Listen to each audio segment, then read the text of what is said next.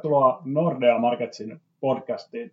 Puhutaan tänään euroalueen inflaatiosta ja euroalueen taloudesta ja korkojen suunnasta myös. Mukana on pääekonomisti Tuuli Koivu sekä pääanalyytikko Jan Keeri. Mä olen puolestani ekonomisti Kristian Nummanin. Tervetuloa Tuuli ja Janne. Kiitos ja moikka. Kiitti, moi. Aloitetaan ehkä purkamaan pakettia silti Yhdysvalloista. Sieltä saatiin aikaisemmin tällä viikolla tuoreita inflaatiolukuja. Inflaatio on ollut ongelma oikeastaan globaalisti kaikkialla, pois lukien ehkä, ehkä Kiina, mutta jos katsotaan länsimaita, niin inflaatio on aivan liian korkea. Samalla kuitenkin Yhdysvallat on mennyt vähän euroaluetta edellä tässä taloussyklissä. Talous toipu nopeammin, inflaatio toipu nopeammin. Myös inflaatio on taittunut pikkusen nopeammin, mutta aika kaukana ollaan edelleen siitä keskuspankin 2 prosentin tavoitteesta. Mitä Janne nämä USAn tuoreet inflaatioluvut kertoo tästä meidän inflaatiotilanteesta siellä? No ensinnäkin mun mielestä kertoo, jos katsotaan markkinaa, niin tavallaan kun meillä oli nämä pankkihuolet tässä päällä ja tuntuu, että talousdata jäi vähän niin kuin sinne, sinne niin kuin taka-alalle, niin jos katsoo eilisiä markkinareaktioita, niin kertoo kyllä, että nyt taas talousdata kyllä kiinnostaa ja se on niin kuin taas ottanut sen ehkä ajurin paikan, että jos katsoo kuinka voimakkaita liikkeitä nähtiin vaikka korkomarkkinoilla, vaikka että sieltähän tuli pieni alasuuntainen yllätys, mutta kuitenkin loppujen lopuksi aika pieni. Ja sitten kun katsoi niitä yksityiskohtia, niin mun mielestä vieläkin tavallaan niin kuin pieneni sitä merkitystä, mutta nähtiin kuitenkin taas ihan valtavaa heiluntaa niin korkomarkkinoissa. Mutta tavallaan kyllähän se iso kuva on se, että kokonaisinflaation huiput on jäänyt kauas taakse ja niin kuin sen energian myötä no, hinnat on tullut alas. Toki Yhdysvalloissa nyt se, että öljyhinta on kääntynyt uudestaan nousuun ja sitä myötä bensahinta on kääntynyt uudestaan nousuun, niin ei olekaan niin, kuin niin selvää, että tuleeko se kokonaisinflaatiokaan sieltä niin kuinka vahvasti alas. No, jos katsoo niin tavallaan sitä yllätystä, niin ehkä se, mikä siellä yllätti, oli, että asumiskustannukset, jotka on vauhdittanut pohjainflaatiota tässä pidemmän aikaa, niin siellä nähtiin nyt korjaus alaspäin. No, onko tämä keskuspankille kuinka niin kuin relevantti tieto? No, aika rajallinen. Et tosiaan vaikka se puhutaan, että keskuspankki seuraa pohjainflaatiota, niin Fed on kuitenkin sitten niin kuin linjannut tai, tai tarkentanut, että se komponentti, mitä he tällä hetkellä katsoo kaikista tarkimmin, on, on palveluinflaatio pois lukien asuminen. Ja sitä taas, jos katsoo sitä komponenttia, no siitä voidaan laskea erilaisia niin momentumindikaattoreita, mutta että mä itse seuraan esimerkiksi kolmen kuukauden versus edellinen kolme kuukautta, niin ei, ei se, se on edelleen ihan liian voimakasta siihen tota, Fedin tavoitteeseen nähden. Ja tavallaan, jos koko pohjainflaatiota katsoo, niin riippumatta melkein mitä, mitä niin kuin aikaväliä tässä katsoo, että katsoo kuukautta, kolmea kuukautta, puolta vuotta, vuotta, niin, kuin, niin ne, ne momentumindikaattoritkin suurin osa on siinä 5 prosentin tuntumassa. Et totta kai selkeä lasku siihen, missä, missä inflaatio kävi huipuissaan, mutta tavallaan 5 prosenttia versus 2 prosentin tavoite, niin on siinä aikamoinen käppi. Kyllähän Yhdysvaltojen inflaatioluvuista sieltä, kun tarpeeksi kaivaa, niin vähän jokaiselle niistä löytyy jotakin. Jos otetaan kokonaisinflaatio poistaa asumiset ja energiat ja ruuat pois, niin se näyttää, että se tulee hyvin, hyvin nopeasti alas. Toki edelleen se taso on keskuspankille liian, liian korkea, mutta suunta on varmasti oikea. Jos korkoja pidetään, niin se saattaa sieltä hyvinkin tulla alas. Mutta samaan aikaan meillä työmarkkina erittäin kireä, palkat nousee, mikä ylläpitää sitä inflaatiota. Aika vaikeahan tässä on ottaa vahvaa näkemystä, että näin tulee tapahtumaan tai näin tulee tapahtumaan. Tuuli, sä pengoit myös vähän alaeriä USA-inflaatiosta. Miten, miten näet? No aika sama kuva kyllä kuin Jannella, että tavarahinnat on ehkä ne, jotka on rauhoittunut energian ohella. Et varmasti paljon on tavaraa, joka vaikka Kiinasta tulee, ja Kiinassa tuotteen hinnat jo laskee, että sieltä niitä hintapaineita ehkä häipyy. Mutta sitten tosiaan, kun katsoo sen niin palvelun alaeriäkin, ravintolahinnat, vapaa-ajan palvelut, ties mitkä, niin kyllä se hintojen nousu on nyt melkein ihan yhtä kovaa, jossain ne ala edes jopa kovempaa kuin muutama kuukausi sitten. Että ei siellä palvelupuolella kyllä, kyllä mitään niin kuin yleistä rauhoittumista. Että kyllä aika sitkeässä tuntuu tämä inflaatio olevan. Eikä se niin kuin sanoin, että työmarkkinan kirja palkkojen nousu on kuitenkin edelleen USAssa riittää, vaikka se huipuista on monelle mittarille kehitys tullut alas, että ei se nyt sinänsä mikään ihme ole. Miten jos me siirrytään tänne lähemmäs ja Suomea ja euroalueella, miltä euroalueen inflaatiotilanne puolestaan vaikuttaa? Meillähän kokonaisinflaatio on nyt vajaa 7 pinnaa ja pohjainflaatio on, missä on ruoka-energia pois, niin vajaa 6 prosenttia. Jos keskuspankin tavoite on se 2, niin kyllä aika kovilta nämä luvut edelleen kuulostaa, vaikka huipuilta on tultu täälläkin alas. No kyllä joo, ja ehkä mä oon vähän vainoharhainen, mutta kyllä mä itse olen melkein euroalueen luvuista tällä hetkellä enemmän huolissani kuin USA-luvuista, jossa kuitenkin niin kuin suunta on oikea. Euroalueella, jos me putsataan vain se energia pois, niin koko muu inflaatio on jatkanut kiihtymistään. Eli myös nämä pohjainflaation erät, niin tavara kuin palvelut, niin, niin nousee vaan. Ja, ja siellä ei niin kuin siinä kuukausivaihtelussakaan näy mitään hyllenemistä. Tavarat sekä palvelut kallistuu edelleen maaliskuussa ihan yhtä rivakasti oikeastaan kuin aikaisempinakin kuukausina. Mitä Janne, oletko euroalueen inflaatiosta kuinka huolissaan? Luotatko siihen, että jos Yhdysvalloissa inflaatio on jo tullut jonkun verran alaspäin, vaikka se taso on liian korkea, seuraako Eurooppa viiveellä, viiveellä Yhdysvaltoja, vai jääkö keskuspankit siihen vaikeaseen tilanteeseen, että inflaatiotavoite on 2 prosenttia, tiputaan ehkä sinne 3-4 prosenttiin, mutta kakkoseen on hyvin vaikea sen jälkeen enää päästä. No seuraa varmasti viiveellä, mutta kun emme tiedä kuinka suuri se viive on. Mä jaan kyllä täysin tuossa tuulin inflaatiohuolet, että jos niitä katsoo, niin energia on se ainoa komponentti ja sielläkin energiassakin tuntuu, että suuri vaikutus on nyt jo takana se inflaatiota laskeva. Että toki perusvaikutuksen osalta ne voi jonkun verran vetää sitä kokonaisinflaatiota vielä alaspäin, mutta niin kun, että se suuri liike siitä, mikä tuli energian perusvaikutuksesta, niin se on käytännössä nyt nähty. Ja eikä se energianäkymäkään ole mitenkään selkeä, että, että niin kuin hinnat tästä niin kuin jatkaisi laskussa, tai jatkaisiko ne laskussa, että ennemminkin tosiaan siellä esimerkiksi öljymarkkinoilla on jo merkkejä, että, että niin kuin suunta olisi kääntynyt ja, ja sieltä ehkä tulee kohta yläsuuntaista kontribuutiota. Mutta tavallaan jos me katsotaan näitä viiveitä, että jos me katsotaan ruoan hintoja maailmanmarkkinoilla, niin niiden perusteella olisi voinut ajatella, että, että niin kuin ruoan hinta tässä jo inflaatio ainakin hyytyy. Samoin jos me katsotaan sitä pohjatavaroita, eli energian ulkopuolisia tavaroita, niin USAssa se huippu nähtiin jo yli vuosi sitten ja euroalueella nyt on ensimmäisiä merkkejä, että nytkö se inflaatio hidastuu. Että tavallaan ne viiveet on nyt jo aika pitkiä siinä, joka nyt yksi, yksi niin kuin, mahdollinen selitys siihen on se, että, että niin kuin nyt oikeasti niin kuin yritykset on sitten nostanut hintoja ja nyt on se tilanne, että pystytään ää, nostamaan sitten ää, marginaaleja ja sitä kautta, niin kuin, että jos tämmöinen kehitys jatkuu, jos talouskehitys jatkuu hyvänä, niin inflaatio voi pysyä niin kuin koholla ää, pidemmänkin aikaa. Että kyllä mun mielestä tässä on, on tämmöistä selkeää ää, ehkä niin kuin tahmeutta ja nimenomaan euroalueella. Ja mä näkisin, että USA-talous monessa mielessä on dynaamisempi, varmaan hintakehitys on dynaamisempaa siellä, joten ne muutokset voi olla myös niin kuin, ää, nopeampia. Et kun euroalueella voi olla, että on inflaatiossa on paljon psykologiaa, että nyt kun ollaan erilaisessa inflaatioympäristössä, niin on hyvin mahdollista, että pysytään siellä niin kuin pidemmänkin aikaa. Että just näin, että varmasti huiput on jäänyt taakse ja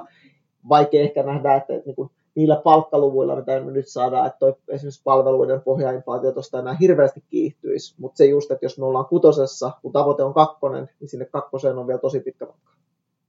Riskejä tähän liittyy sekä ylä- ja alasuuntaan, mutta jos halutaan ehkä niistä yläsuuntaisista riskeistä.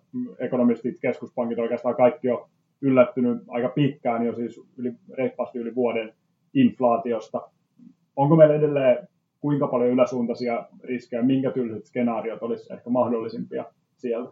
No tuskin tosiaan näistä nyky- nykyisistä luvuista nämä kauheasti ylöspäin mennään, niin kuin Janne totesi pohjainflaation osalta, mutta että jäädään roikkumaan näin tolkuttoman korkeille tasoille, niin kyllä mä sitä pidän vielä joksikuksi kuukausiksi ihan mahdollisena, koska nimenomaan nämä palkankorotukset nyt alkaa vasta oikeastaan lisätä yritysten kustannuksia, ja jos ne viedään täysmääräisesti sinne lopputuotehintoihin sisään, niin kyllä se palveluhinnat pitää ehkä jopa 5 prosentin nousussa, jos me katsotaan niin kuin vanhoja korrelaatioita palkkakehityksen ja palveluhinta kehityksen välillä edelleen voimassa ja ajatellaan, että historia toistaa itseään, se ei ole mitenkään varmaa, mutta näin voi käydä. Ja toinen tietenkin sellainen yleisuuntainen paine tulee ehkä siitä, että kun Janne tuossa hyvin kuvasi, niin eurolle tosiaan ei ole niin kuin ihan puhdas markkinatalous, ainakaan hinnoittelun mielessä näytä olevan, niin hinnoissa se yläsuuntainen liikekin on ollut hyvin paljon jähmeempi ja hitaampi kuin USAssa. Ja esimerkiksi EKP on tehnyt tätä analyysiä ja siellä pääekonomisti Philip Lane on useassa puheissa nyt viime aikoina näyttänyt sellaista kuvaa, että esimerkiksi kun puhutaan ruoan hinnan inflaatiosta, taurahintainflaatiosta, niin näitä globaaleja hintapaineita, joita tuli yhteen aikaan aika tolkuton määrä. Itse asiassa niistä vasta osa on mennytkin lopputuotehintoihin sisään. Ja jos ajatellaan, että vaikka ne hintapaineet on nyt laskussa, niin jos nämä kaikki ikään kuin putkessa vielä olevat mahdolliset hinnankorotuspaineet menee läpi, niin kyllä me voidaan yllättävän pitkään nähdä ne nousevat tavarahinnatkin vaikka itse asiassa tuntuu, että monen tavaran niin kuin globaali hinta on jo kääntynyt, rahtihinnat kääntynyt kauan sitten todella jyrkkään laskuun ja noin poispäin, mutta jos ei se nousu vastannut niitä kustannuksia, silloin siellä on tietenkin monta yritystä, jotka vielä joutuu nostamaan hintoja. Että kyllä siellä niitä yläsuuntaisiakin riskejä ilman muuta on. Samaan aikaan meillä on kuitenkin alasuuntaisiakin riskejä inflaation. Tietysti se ei ehkä ole niin mukava kuva, jos ne alasuuntaiset riskit liittyy siihen, että meidän talous pettää totaalisesti alta ja sen jälkeen hintoja ei voida nostaa, nähtäisi ehkä jopa deflaatiota huonoimmassa tapauksessa. Meillä oli aikaisemmin maaliskuussa oli paljon pankkihuolia, miettii mitä talous kestää, joutui keskuspankit ihan just laskemaan korkoja. Minkä tyylinen se alasuuntaiset hintapaineriskit, Janne, on? Onko tässä mahdollisuutta siihen, että kun me katsotaan puoli vuotta eteenpäin, niin inflaatio näkymä ainakin on tullut alas, inflaatio ehkä olisi tullut alas jonkun verran, ja sitten nähdään, että talous heikkenee niin paljon, että väkisin se inflaatio tulee alas, ja keskuspankit päätyisi esimerkiksi elvyttämään. On ilman muuta ja helpompi ehkä vähän nähdä vielä niitä alasuuntaisia riskejä nyt kuin, kuin ehkä vaikka viime vuonna.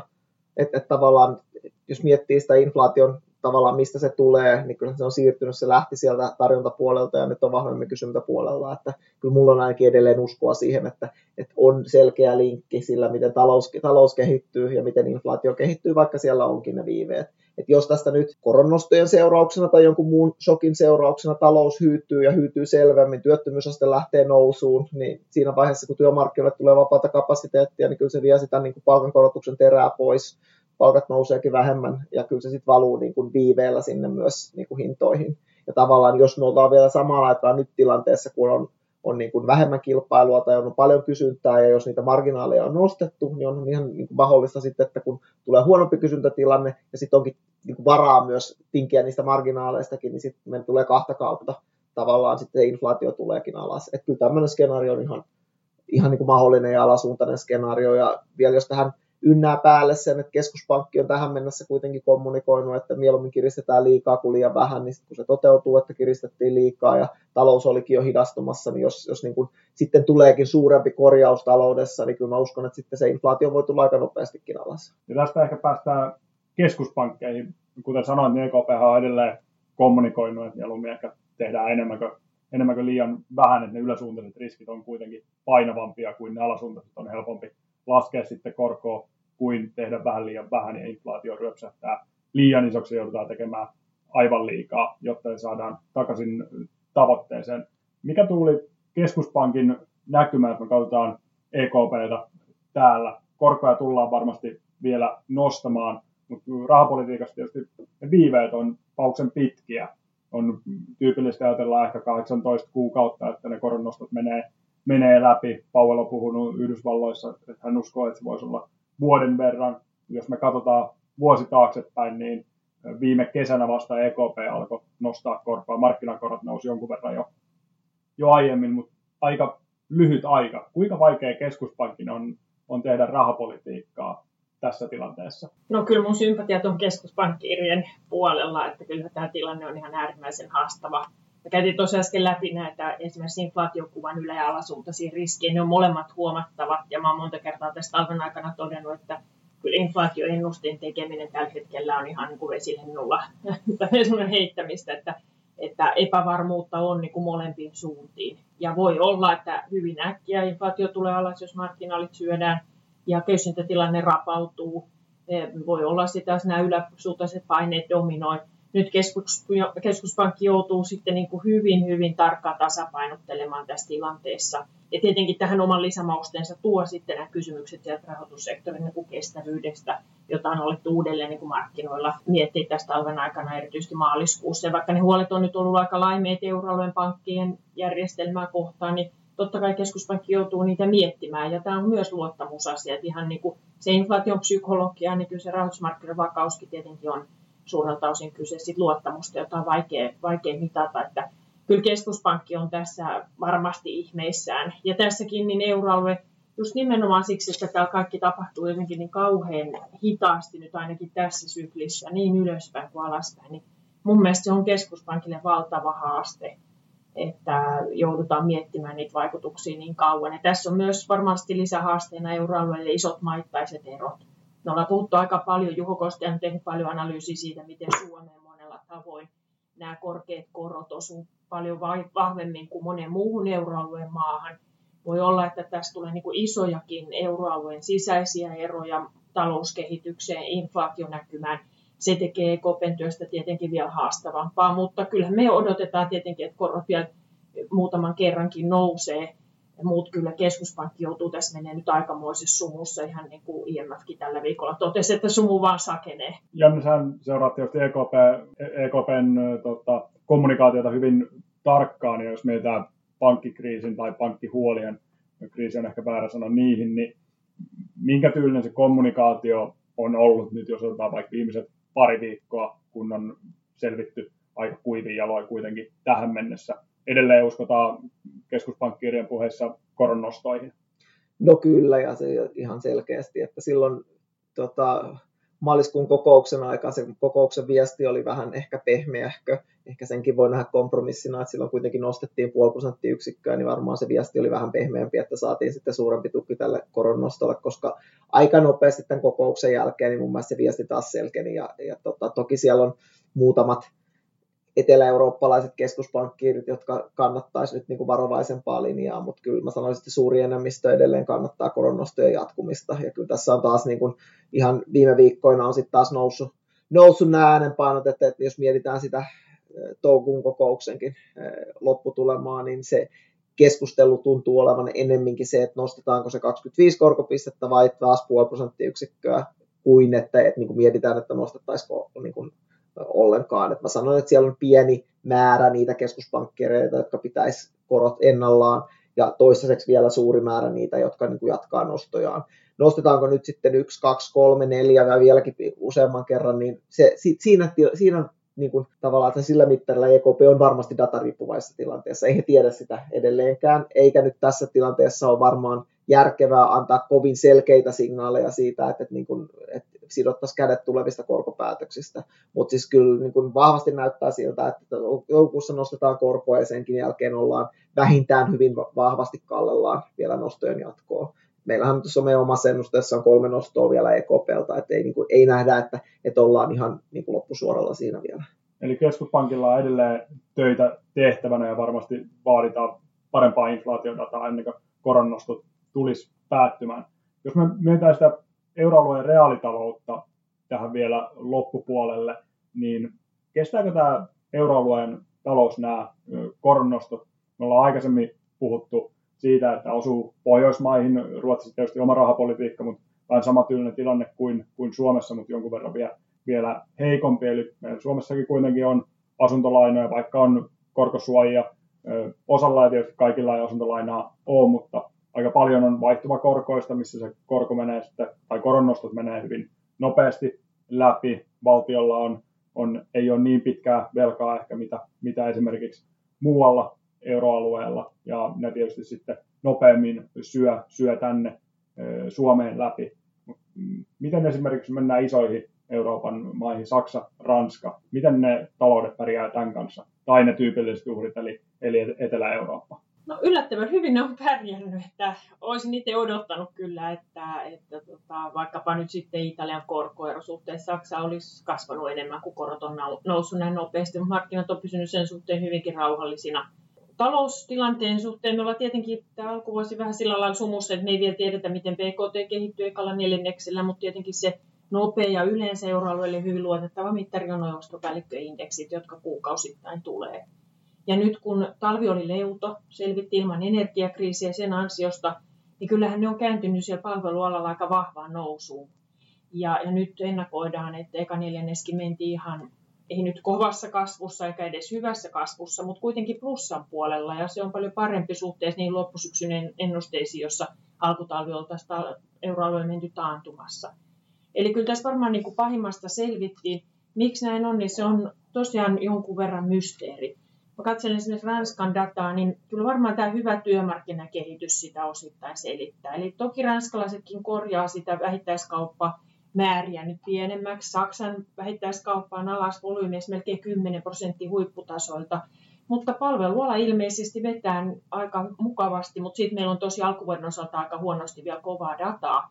Mutta tämän luottamuksen perusteella niin näyttää sille, että että kotitaloudet on ihan niin kuin Pohjoismaissa ja meidän korttidata kertoo, niin kääntynyt sinne palveluiden kuluttamiseen. Se luo niitä työpaikkoja, pitää työllisyyskehityksen vahvana Ja se lisää kuitenkin kansantalouden niin kuin koko luokassa sitten palkkasummaa. Ja näin ollen niin esimerkiksi sitten se, se käytettävissä olevien tulojen määrä reaalisesti ei olekaan tippunut ihan niin paljon, mitä yksittäisen palkan kohdalla on käynyt. Mutta kyllä tietenkin niin ei tämä tulevaisuus nyt euroalueen kotitalouksille näytä kovin ruususelle. Ja kyllä mä pelkään, että yritysten investointeihin tämä tulee lyömään. Vaikea sanoa vielä kuinka hurjasti. Rakennusinvestoinnit tietenkin on reagoinut, joku korko on nousi ja asumispuumi on monessa maassa ohi. Mutta tietenkin meidän pitäisi pystyä ylläpitämään koneella IT-investointeja, tutkimus- ja kehitysinvestointeja, koska tätähän me tarvitaan pitkällä aikavälillä sitten tuottavuuskasvun ylläpitoon. Että kyllä tämä huolta herättää, mutta vuoden alku lähikuukaudet näyttää kyllä pykälää paremmalle kuin mitä mä itse puoli sitten ajattelin. Ja toinen varmasti selittävä tekijä löytyy edelleen sieltä korona-aikaisista säästöistä, vaikka reaalipalkat on, on tippunut, niin meillä on yhä vaikka koronasta tuntuu, että siitä alkaa olla jo jo aika menneen talven lumia, niin siinä aikana euroalueella kertyi merkittävästi säästöjä kotitalouksille. Toki nämä ei ole jakautunut tasaisesti. On olettavaa, että suuremmissa tuloluokissa on, on suuremmat säästöt ja ne ei edes valu, valu niin nopeasti, jos, jos ollenkaan kulutukseen, mutta monilla on silti säästöjä, mitä voidaan käyttää tässä. Ja vasta sitten, kun säästöt on sulannut tarpeeksi, niin se alkaa, alkaa suuremmin ehkä näkymään siellä kulutuksessa. Toki siinä vaiheessa voi olla, että inflaatio on on toivottavasti ainakin saatu jo parempaan, parempaan hallintaan. Mitäs Janne, ehkä loppuu vielä keskuspankeista, varsinkin Yhdysvalloissahan se tyypillisesti on mennyt niin, että Fed on nostanut niin kauan korkoa, kun joku palanen taloudesta tai markkinoilta on alkanut hajoilemaan. Se on perinteisesti aika vaikea sanoa, mistä se, mistä se löytyy. Onko tällä kertaa toisin, onnistutaanko semmoisessa mukavassa polussa, mitä Fed itsekin koittaa hakea, että saadaan se inflaatio alas, mutta talous kuitenkin pysyy pystyssä vai mihin tässä tulisi varautua? Nyt vastaus ei. mutta siis mä itse ajattelisin vielä, että, että tavallaan nyt, jos, kesku, jos oltaisiin toisenlaisessa suhdanteessa, niin keskuspankit antaisi enemmän painoarvoa ennakoiville indikaattoreille ja ehkä nojaisi just siihen suuntaan, että okei, että kyllä se inflaatio tulee sieltä alas, koska niin kuin ennakoivat indikaattorit sanoo näin. No nyt jos katsotaan, mitä, mitä tässä suhdanteen alkuvaiheessa tapahtui, niin keskuspankit pelasivat jotain kortin. Inflaatio on väliaikaista, se tulee sieltä alas, ei tarvitse rahapolitiikalla mitään. Mä itse näkisin, että nyt tämä kortti on pelattu, joten nyt, nyt sitä, niin kuin heidän on vaikeampi nyt lähteä siihen uudestaan, että, että kyllä se inflaatio tulee sieltä alas. Et nyt mä näkisin, että senkin takia rahapolitiikkaa kiristetään nyt pidempään, että niiden, heidän on pakko nyt nähdä siinä toteutuvassa datassa ne selvät merkit siitä, että inflaatio on matkalla tavoitteeseen. Et mä uskon, että nyt niiden alun in, pieleen menneiden inflaatioennusteiden takia nyt kiristetään pidempään kuin muuten ehkä tehtäisiin. Ja sitten todennäköisemmin vielä joudutaan siihen, että, että niin kuin nyt tuli kiristettyä liikaa ja sitten jotain oikeasti meni, meni niin kuin rikki. Ja taas jos arvuutellaan, niin kyllä todennäköisesti Fed tässäkin suhdanteessa kääntyy ennen EKP ja EKP todennäköisesti nostaa korkoa pidempään ja pitää sen koron pidemmällä ja Fed lähtee laskemaan niin kuin aikaisemmin, mutta niin kuin se, että tehtäisiin ennakoivasti ja nyt ennen kuin on, on niin kuin selkeitä merkkejä siitä, että inflaatio on nyt tullut alas, niin se, se ei ole mun ainakaan perusarvaus. Jos me katsotaan Yhdysvaltojen markkinahinnattelun, siellä Fediltä on suurin piirtein yksi koronosto hinnoissa ja sen jälkeen noin kolme laskua tälle vuodelle. Euroopassa odotuksissa on se noin kolme koronnostoa vielä, vielä tänä vuonna. Jännä nähdä, miten tässä tulee loppuvuonna käymään, nostaako Fed kerran ja sen jälkeen aletaan miettimään laskuja vai meneekö jotain nopeasti rikki ja joudutaan laskemaan oikein reippaasti korkoa. Näitä kysymyksiä pohdimme myös jatkossa. Kiitos Tuuli ja Janne. Kiitos. Kiitti.